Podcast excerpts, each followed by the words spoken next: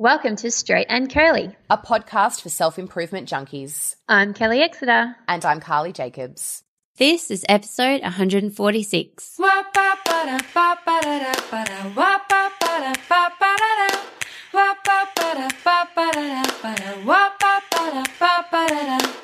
Hello and welcome to Straight and Curly. I'm going to jump straight in and say, how are you going, Kel? I'm not too bad, Carls. I'm okayish. Um, so those who are in our Facebook group know that we had to take a little break with the podcast because in May I lost one of my best friends, Nat, to cancer. Um, and I don't, I don't really know what to say about that, to be honest, because, um, yeah, I took a break from the podcast because I thought I'd give myself a couple of months to, to deal with Nat's death. But the truth is I actually haven't dealt with it at all uh, for any number of reasons. But the main one is uh, by the end of last year, I was so sick of myself, um, by which I mean like sick of my own energy. And I don't know if you know if people understand what I'm saying, but um, yeah, it was just I just was for obvious reasons, but just carrying this really heavy, sad energy with me everywhere. And um, you know, I just eventually got to the point, and you know, it's all very well for people to go, well, uh, duh, you know, you lost your husband, you know, father of your children, you've got two kids. So you, you know, obviously you're feeling like that. But, you know, sometimes I think I just got to the point where I could barely stand to be around myself, much less than inflict myself on on other people. So yeah, I don't know if it was just the benefit of time. I don't know if it was getting all the horrible first out the way, um, or whether I just made it a, a, like a subconscious decision that like I just can't stand being this state anymore. I need to just come out of it.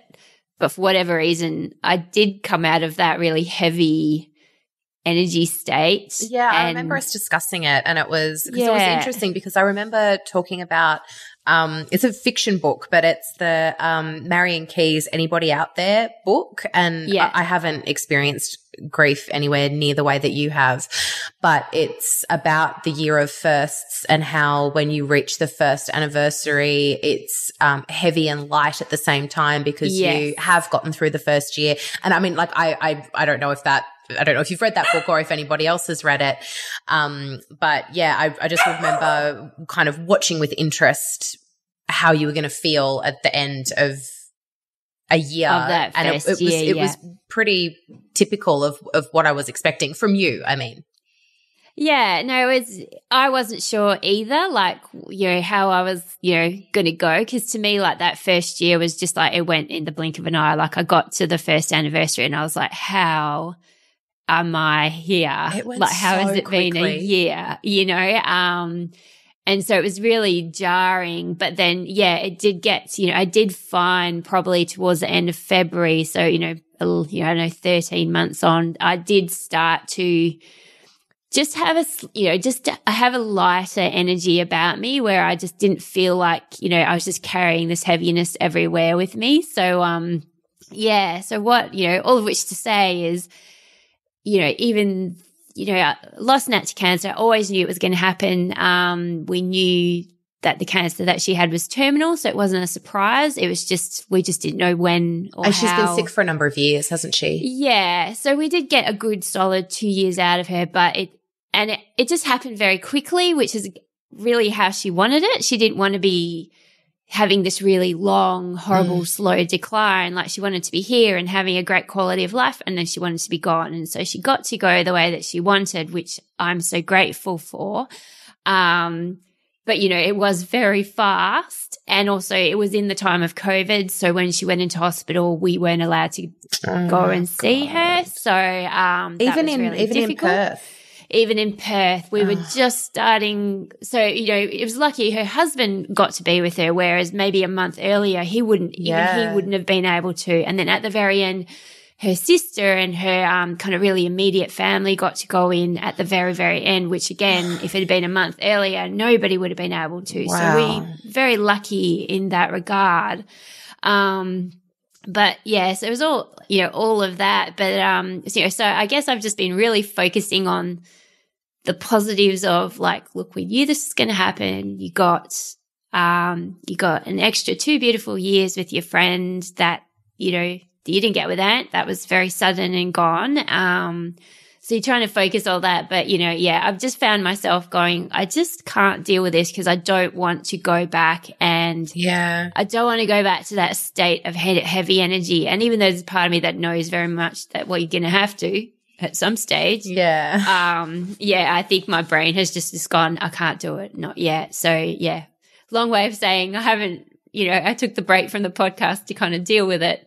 Haven't really dealt with it, but you know, at, ultimately I was like, you know what? I just want to talk to Carly again. Because, you know, I do get a really lovely boost of energy talking to you. So here we are, Carl, you know, and, you know, and how are you? Because, you know, I haven't even touched on COVID and the fact that, you know, while things in WA, which is where I live on the west coast of Australia, we're almost back to normal.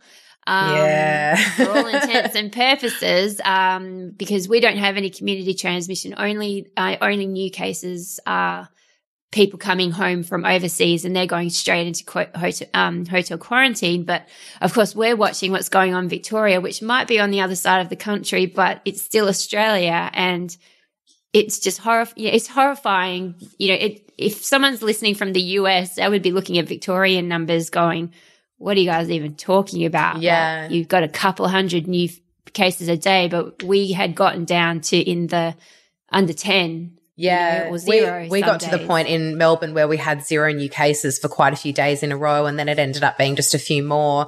Um, but yeah, we had a massive um, outbreak that um, has been tied to a whole variety of different things. Um, but yeah, where, so Melbourne is in lockdown, which is where I used to live. Um, so Melbourne, the city is in lockdown. Melbourne, the, the city, whole state yeah. of Victoria. No. And I think, um, there's a few, there's a few kind of further out areas that are in full lockdown as well.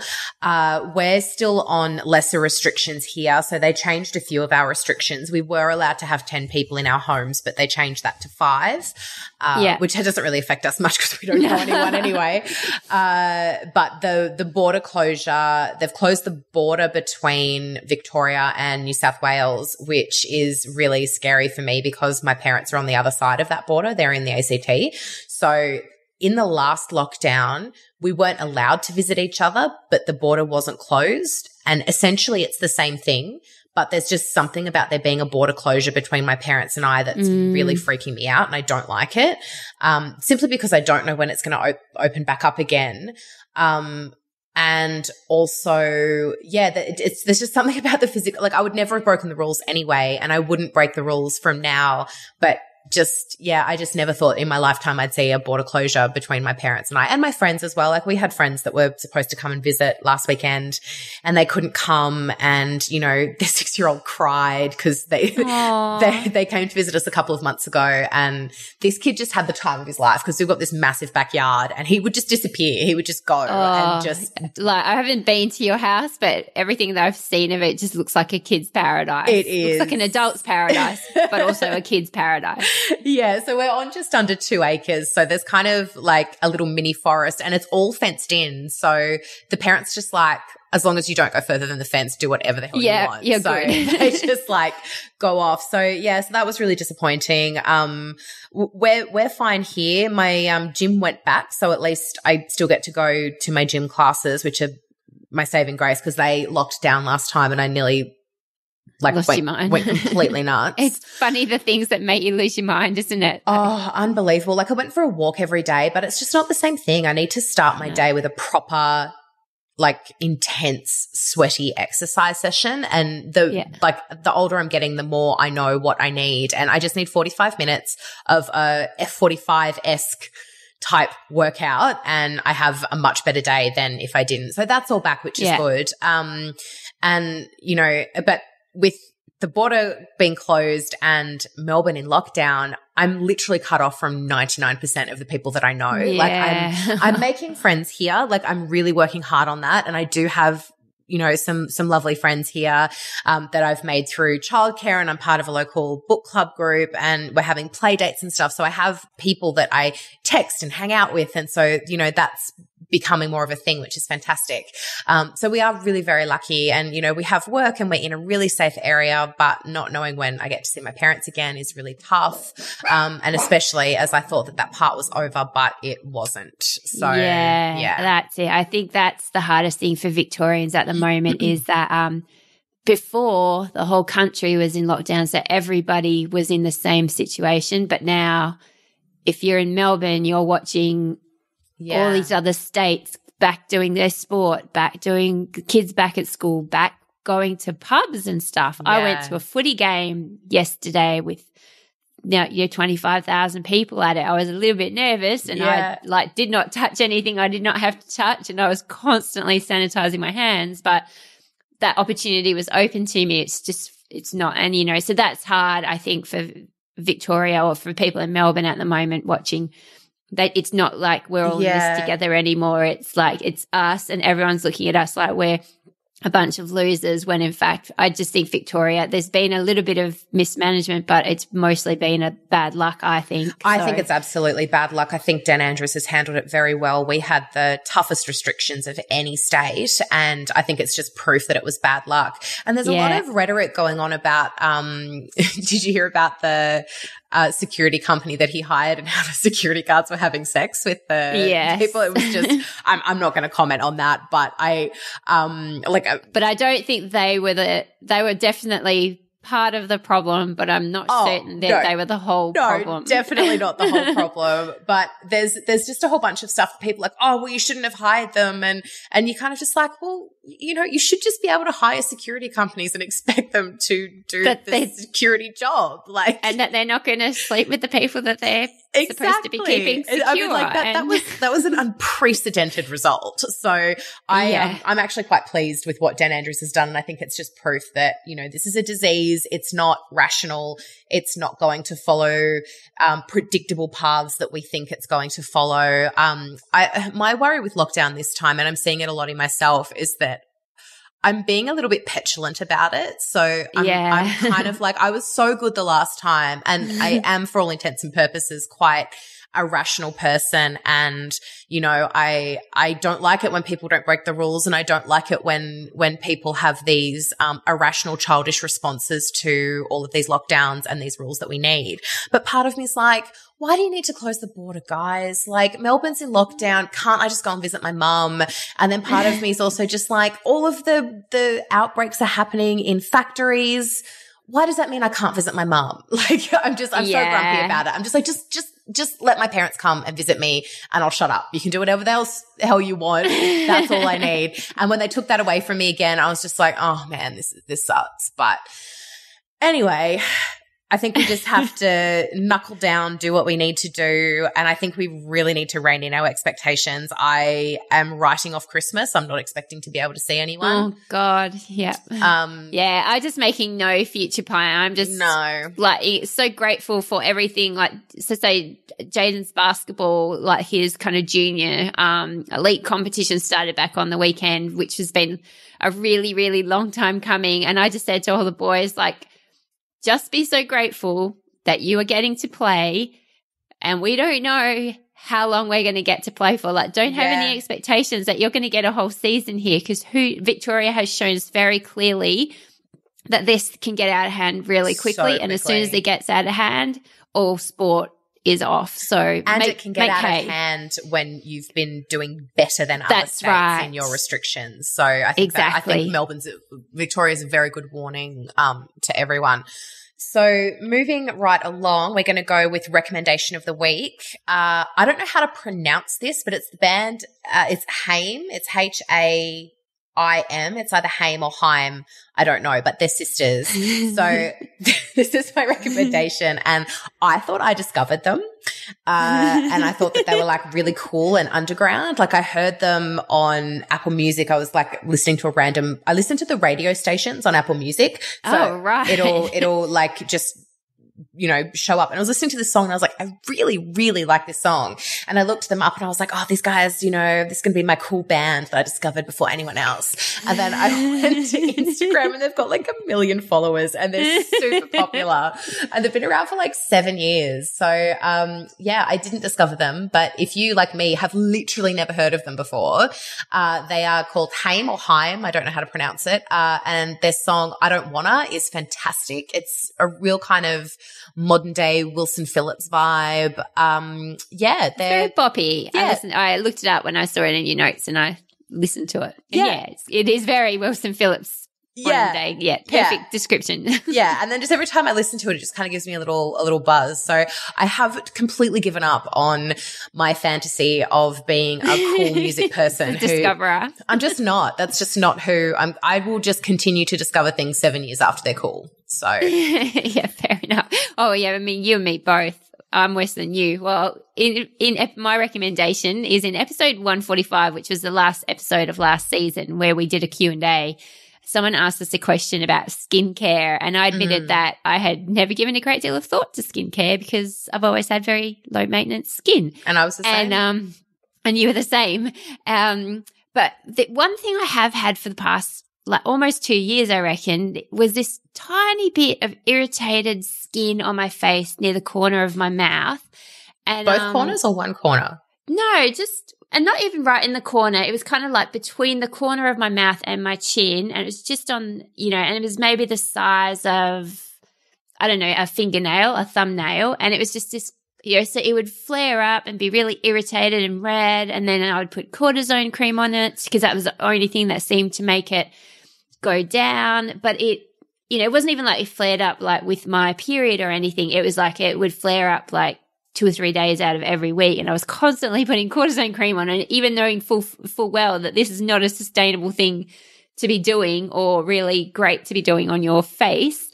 Um, but I just, I was like, I need to go see a dermatologist about this, but I just can't be bothered finding a dermatologist and then going to the dermatologist and and then also um, like it goes away for a couple of days and then you forget about it and then yeah, it flares back up again and you're like right. how much of a problem is this really Exactly. We're just on the scale of everything that I could give my my time and energy to. I was like, look, the, the cortisone cream. But you know, it's funny how bam, all of a sudden it's two years. So anyway, I was um I was at the beautician and I had um and I said to her, oh look, I've got this bit of irritated skin on my face you know, is there something?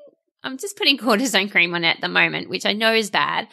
Is there something else I could be putting on that? And she said, Oh, yeah, I think we'll probably have, I think we've got a sample here of something that I think would work really well. And I'll give it to you. And then she forgot, I forgot. And then, you know, I was at home and I'm just like, Oh, so that the beautician thought that she had something that wasn't just like a dermatology thing. Um, so I had mentioned Sodashi in the last podcast uh, because I love how it smells and it's all natural, and I love Megan, um, who was the creator of Sodashi. So I thought, you, oh. you did her book, didn't you?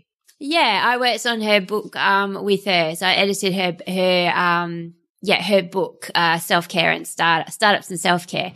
So uh, so I was like, oh okay, I'll look up and see if Sodashi's got anything for like you know, I didn't even know what it would be called. But anyway, I found it and it was called Sodashi Blemish Treatment. So I thought, and it was hundred dollars, which is not a small amount of no. money. But I was, but I was thinking to myself, well, going, you know, the effort involved in finding a dermatologist, going to a dermatologist and paying a dermatologist is a lot more than hundred dollars. What have I got to lose? I'll give it a crack. At the worst, it'll smell nice. so that's how I choose my skincare. And um, anyway, I think so that's so it. valid. That's such a valid way to do it. Yeah. Well, I just thought, look, I don't have time to go to a dermatologist. Let me have a crack at this. It's a, for me, a relatively low cost experiment. So I tried it and it bloody worked. I could not believe it. Like, so I tried it kind of not really actually thinking it was going to work, but I just thought, look, I'll give this a go. And if it doesn't work, that will be like my trigger to go and see a dermatologist for this thing on my skin and it worked. It worked within three or four days. Now I've got this massive thing of blemish treatment that. Well, maybe it'll is, maybe it'll flare up again, and then you can yeah, maybe I'll get to use it again.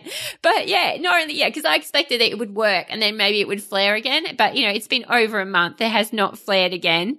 Um, But how good's that? That's amazing. Maybe gi- maybe gift it onto somebody else so that they can use ah, it before it expires. Ah, that's a good idea. Yeah. So yeah, there you go. Sodashi blemish treatment. If you've got any kind of like bit of like kind of that hormonal irritation on your skin or any kind of irritation on your skin, what have you got to lose? Have a crack. And anyway, I'm just really proud that I've actually got a recommendation of the week that people can actually buy as opposed to something like totally random that they just go, right, we'll take that as a comment, Kelly. Thanks for that. Yeah, because yeah. a lot of your recommendations aren't things you can buy. No, or they're like, go watch the sunset. Yeah. Or like that time when you were like, oh, there's this salad place near me that has this really great dressing. it's like cool, Kel. That is applicable to no one except you. well, that's. I was actually going to give a shout out to my um my you know, so mm. this is another random shout out, and this podcast is going to go for two hours. So oh my god, it totally I is. To, I have to give it a shout out. So I just am not that person that just goes to whatever hairdresser, and I just go, look, just cut it into a bob and send me on my way. Okay, don't even blow dry it because I'm probably going to go do some exercise. Anyway, I got to the point where I was, you know, my my grays were showing through. I was looking in the mirror and just going, oh God, I just I feel like a hundred thousand years old, and like I think grief has really done a job on me. So, and and then you know starting to mess with my head a bit, and so I call my friend but also Elsa. COVID, like, did all of your hairdressers close over there?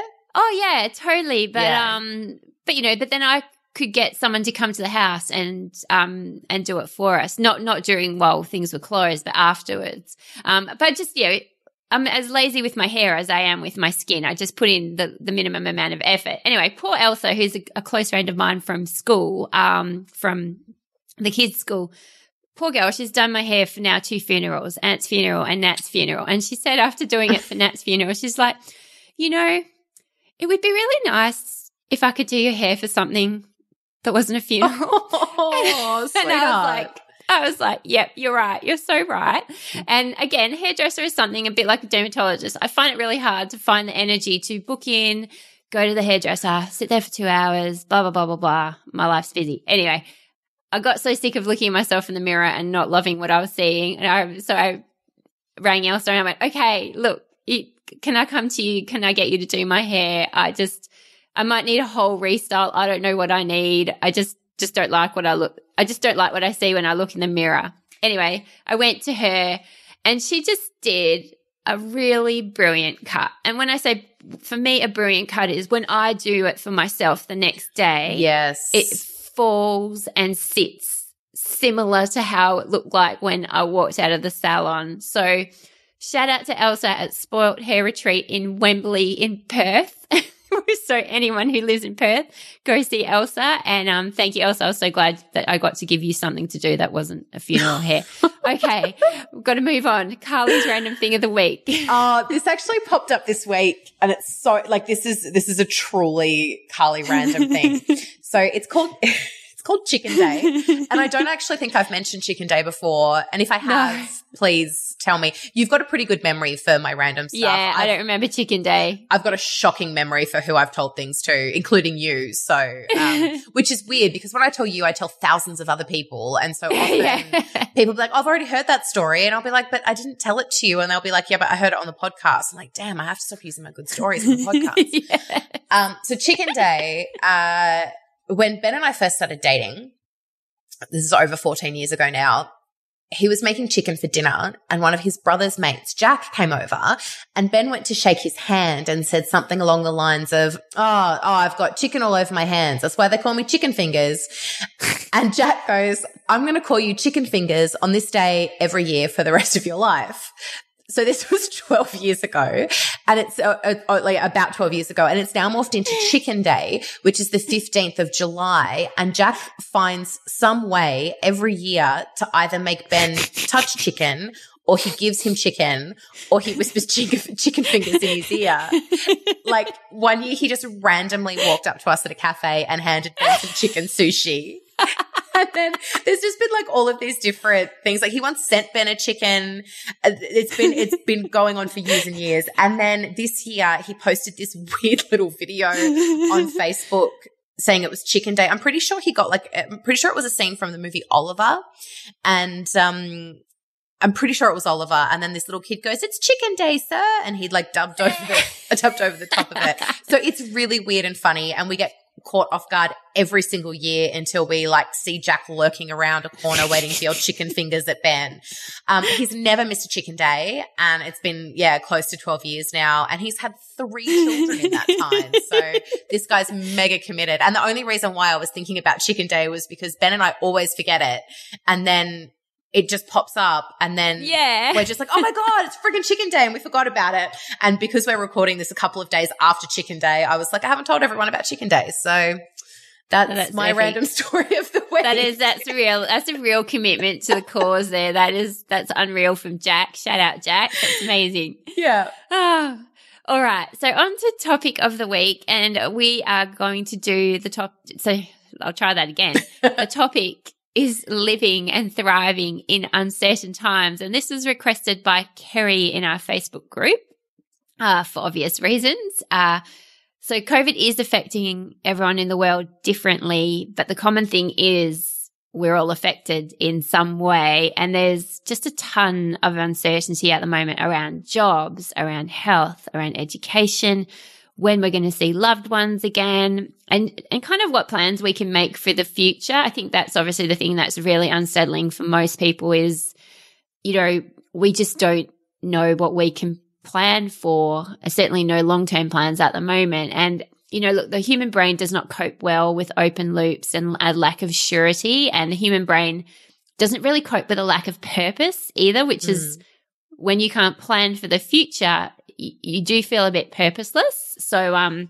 yeah, all the uncertainty of COVID is sending most of us into a spin. Even the people who typically cope well with moving feast. Shout out to you people because I admire you so much. I'm not one of you.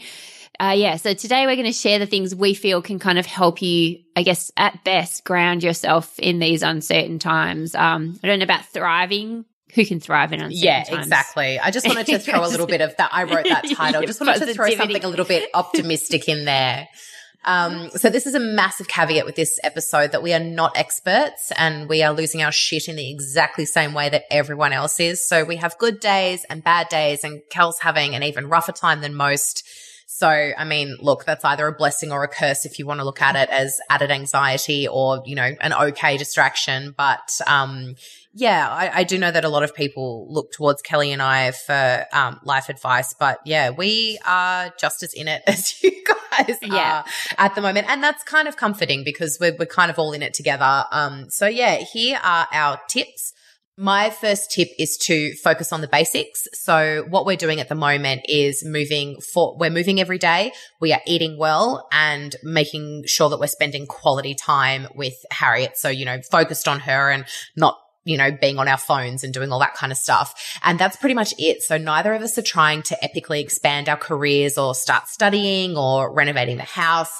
We are at absolute basic level of functioning and that's good and it's working for us. And most of the time we feel okay and we're generally quite happy as long as we're sticking to those basics and we're not trying to move mountains or, you know, learn quantum physics. We're just getting through the day.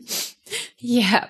Um, yeah. All the, um, I, I, just remember all the COVID lockdown big plans people had. Oh I my don't God. Know that anybody actually followed through in any of those, but, um, and, and not judging those people because it just really wasn't practical to, you know, better yourself during. No, during definitely not.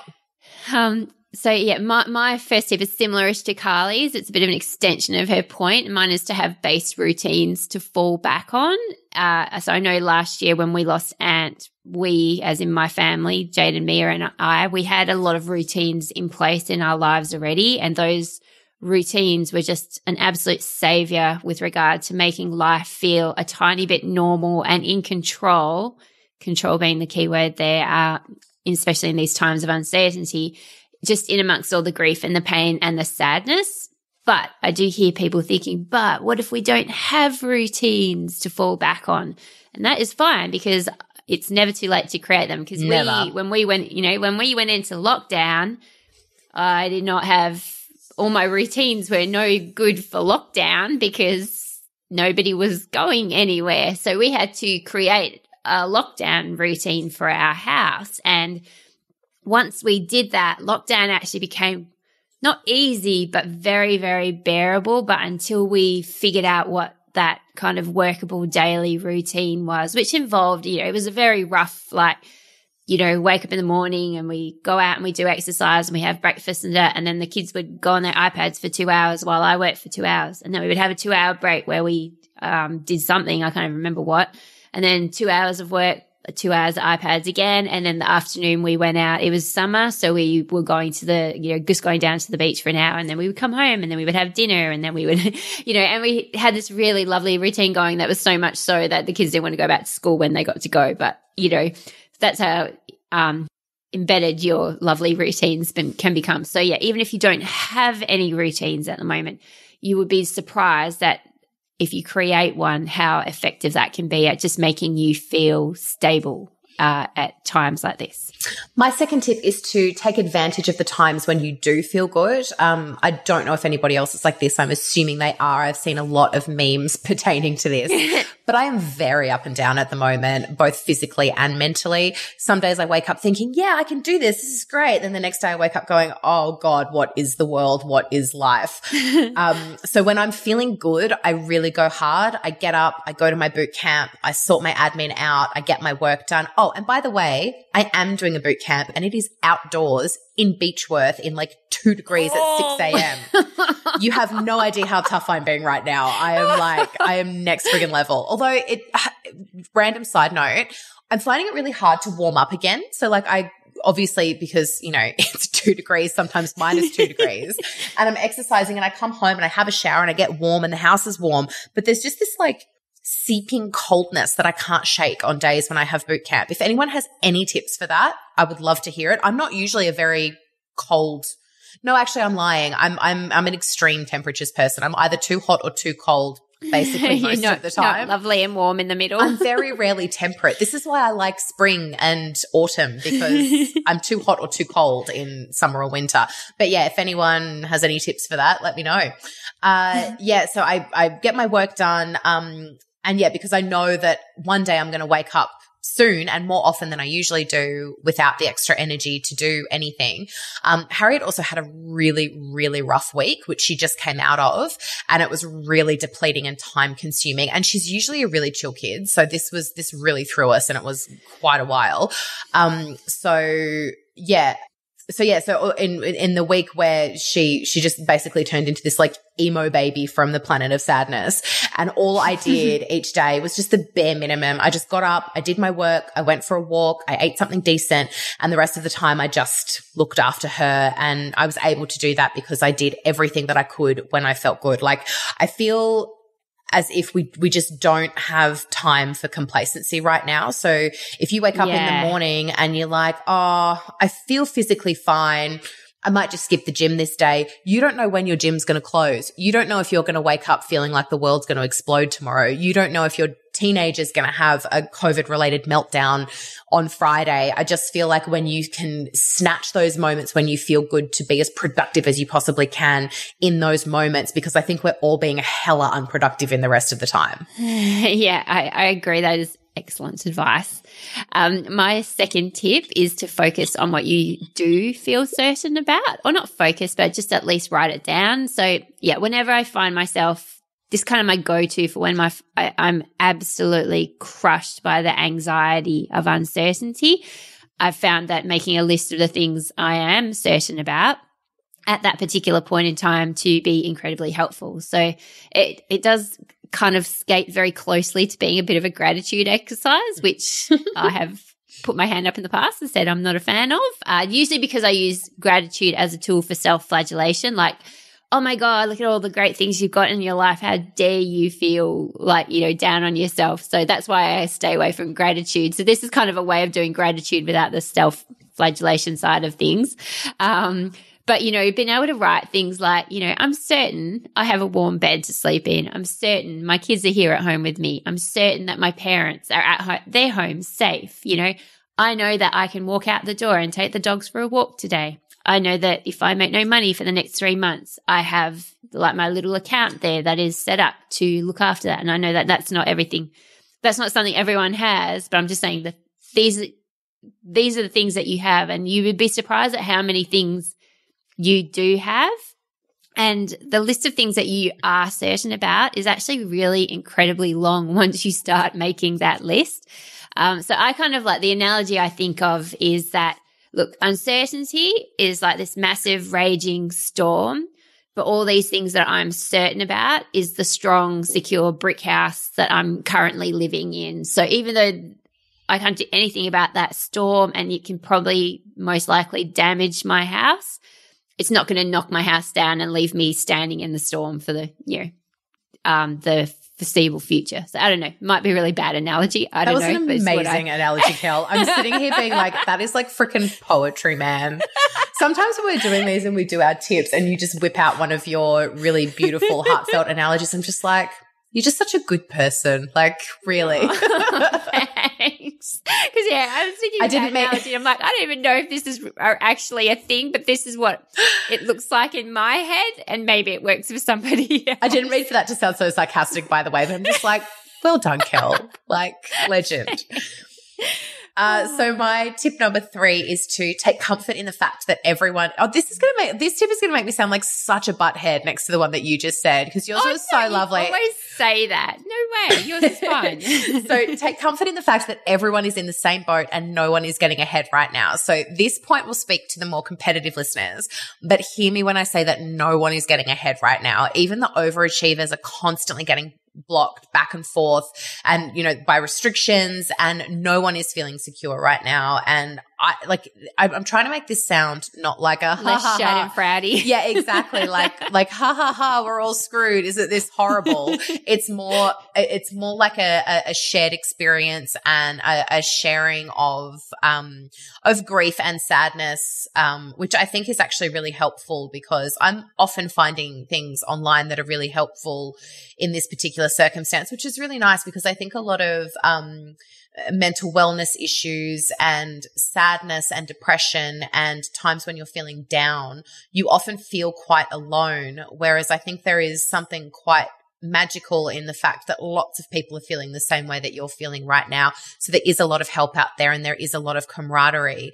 Um, yeah. And I, I feel quite comforted by the fact that I'm not alone and that I'm feeling all the ups and downs and it's totally normal and everyone is experiencing them. And I, I'm not wishing ill will on everyone. And if I could make COVID only be in one part of the world so that everyone else doesn't have to experience it in the same way, no, I wouldn't. That would be horrible because then Yes. no, that analogy. Kelly is so much better at the analogies than me. The point is, is that it's lovely that we're all in this together, um, and we're able to provide support for each other. And the good news is, is that these ups and downs and the roller coaster of COVID, everyone's on a different roller coaster. So sometimes when you're at the bottom of a swoop on your roller coaster, someone else is at the top of theirs and they're able to help you in those moments. And then you reverse it and you can help the other person when they're in a trough of their roller coaster rather than a peak. Ooh, see, there you go. Oh, I just analogied. You, you just totally analogied. I, I like that one. Mm. um, so my third tip is to control the controllables, which is just the most Kelly thing ever, but in a fun way, which is not the most Kelly thing ever. You're like learning is fun, guys. Come on. um, you know, so look, it's it's easy to, yeah, I'm just going to say here that it is actually quite easy to point to people like me and go, you're such a control freak. But I just need you to know that like literally everybody in the world is a control freak. It is a spectrum thing. And we're all just somewhere on the control speak, control freak spectrum. Because as I mentioned earlier, the human brain does not like unresolved things and open loops. Um, so we all have a level of need for control. And in the face of huge uncertainty, taking control of even the tiniest thing can give us a tiny boost. And you never know like how effective even that just tiny little boost can be. So look, there are heaps of different ways you can do this and some are even quite fun. So look. So look, what's fun for me may not be fun for you, but because I was just about to say, you could clean out a drawer in the kitchen. and Kelly has very specific ideas about where the knives, forks, and spoons go. So if you want to know the right way to do it, just tag her in the Facebook group and she'll sort you out. But honestly, don't knock it till you've tried it. Okay. So go clean out that drawer in your kitchen and tell me that that did not just give you the best feeling ever. Okay. All right. Okay. Or if you want to get a bit more fun, you can color code the books on your bookshelf, oh which is the God. very first thing that I did in lockdown. And it was highly satisfying. Um, you can pay a bill. Paying bills is actually heaps more fun than people realize. Um, and here's like, you know, something that I'm not doing because I don't really go on holidays, but all you people who are just like, oh my God, I need to leave my city, my state, my country, and I'm really bummed out about this holiday that I'm supposed to be on and I'm not going on. Well, set up a savings account for the holiday that you're going to go on when you're allowed to travel again. So even though you don't know when that is, if you have got spare money to put in that account, what a great way to use that spare money. I don't know. I'm losing a lot a bit here because I'm still stuck on cleaning out a drawer for fun. um, Look, I, um, I also enjoy cleaning out drawers. but I guess what I'm trying to say is like any little thing that you can exert control over, like the amount of money in a bank account, um, you know, the amount of like little meals in your fridge, how tidy a drawer is, like anything like that that you can do is even, going to give you a little boost. Yeah. even like putting fresh sheets on your bed, that kind of thing. Yes. Oh, just making your bed up in the morning mm. is a is a really you know you don't think of it in the terms of control, but you have just controlled what you're coming back to when you go to bed that night. And it's really lovely to come back to. So all these things are just little boosts that you can give yourself. Um, and you'll notice that a lot of these things, anything that you can do to also anchor yourself to the future. So that holiday savings account, um, is something that's going, okay, I don't know where I can go in the future. I don't know when I can go, but I'm going to operate on the assumption that I will be able to go somewhere and I'm going to anchor myself to the future by doing this thing. Anything that you can do like that is going to give you just like a little bit of, um, control and security. equilibrium and control at, at this time. Yes. Okay. Let's get off this control topic. Go. So my tip four is to figure out if you're a fox or a hedgehog. So I read about this concept and it comes from Psychology UK and it just helps you identify which type of a thinker you are. And there's a hedgehog or a fox. So people deal with uncertainty in different ways. So according to um, professor of psychology at the University of Pennsylvania, Phil Tetlock, there are two types of thinkers. Hedgehogs are uncomfortable with complexity and uncertainty while foxes accept that the world is a complex place and they feel more comfortable with uncertainty. So foxes are more analytical than hedgehogs and tend to gather information from different sources. They consider the possibility of change and failure and are more likely to accept that they could be wrong. It's also important to acknowledge that you could be both at different times. And I was reading this thinking, you know, like he, he was kind of saying that foxes are, you know, kind of go getters and, you know, hedgehogs aren't. And I don't actually necessarily think that that means that foxes are better than hedgehogs. So this plays back mm-hmm. into my second point of doing what you can when you feel good. So when I'm feeling good, I'm a fox and I can get out there and I can get shit done. And when I'm not feeling good, I'm a hedgehog. So I'm bunkering down and healing until I feel well again. So I kind of read that as, um, look at what phase you're in at the moment. You might be yeah, in, like what mode you're in. So like rather than like what kind of person you exactly. are, just go, look, I'm in. I like that. I like that being a mode rather than a than a personality trait. Because I'm not always a fox. Like I read that and I was like, oh yeah, I'm totally a fox. Because you know, as an upholder, you kind of are a fox. But then you know, I'm not all the time, and you're not all the time. And sometimes you need to have moments where you're like, you know what, I'm just gonna sit here and burrow my little head under my pillow and just rest and reset and ignore things for a while. And then in a couple of days, you'll wake up and be like, I'm feeling pretty foxy today. And then that's when you can get shit done. Love it. Love it. Um, my tip four is to set aside, a time set aside a time to worry each day. So it's the most Kelly thing you've ever said. I, like, I'm just going to schedule I, my worrying.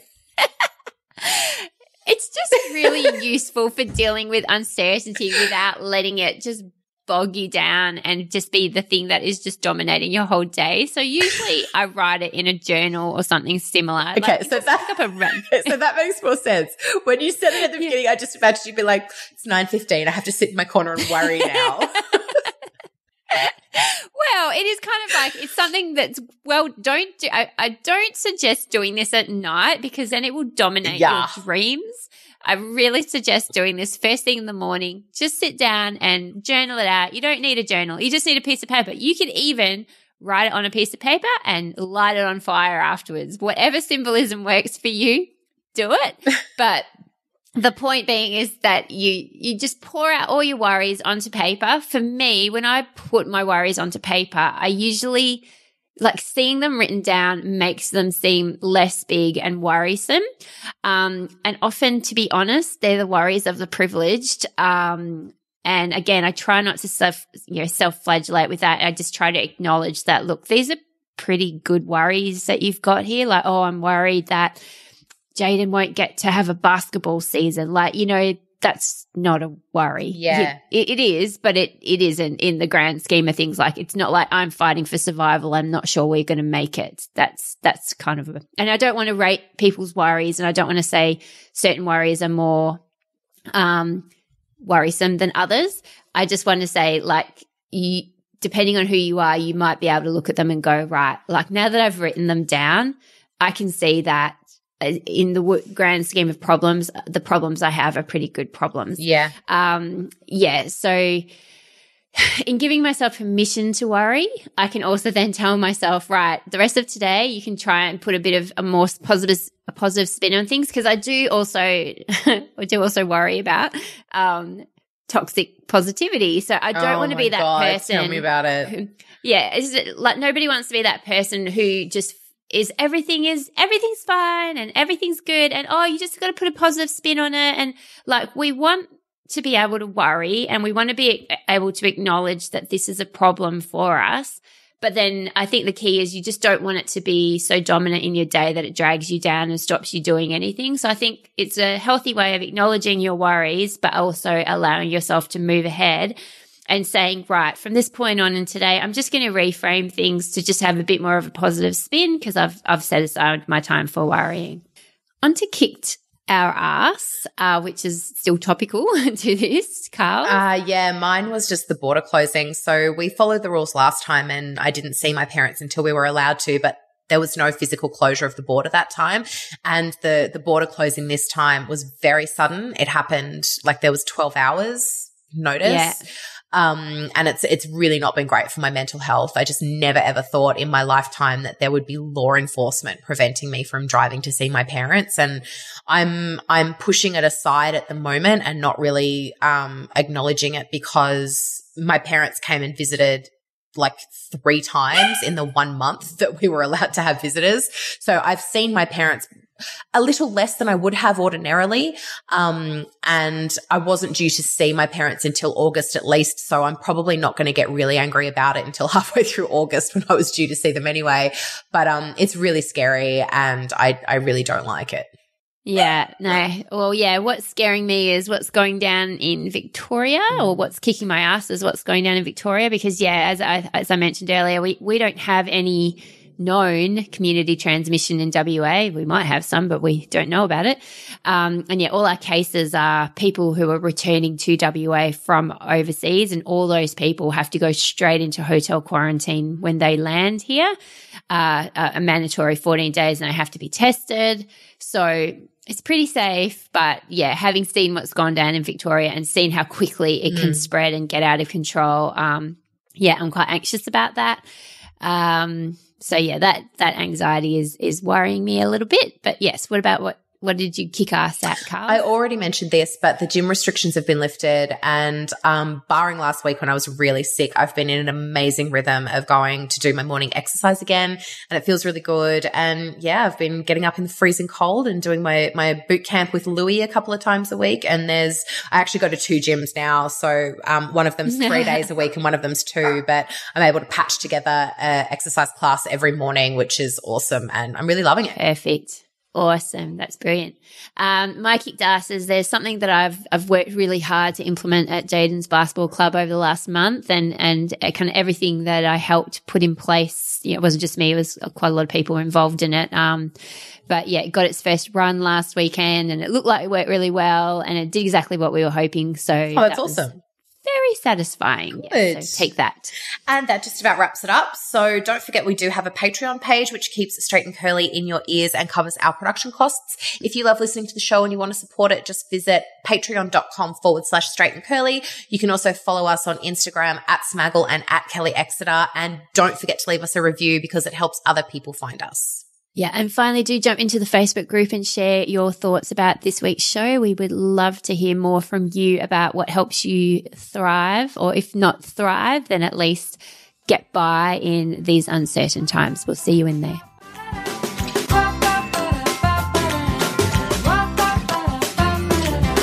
Thank you so much for listening to Straight and Curly. This week's show notes and links will be available at straightandcurly.com.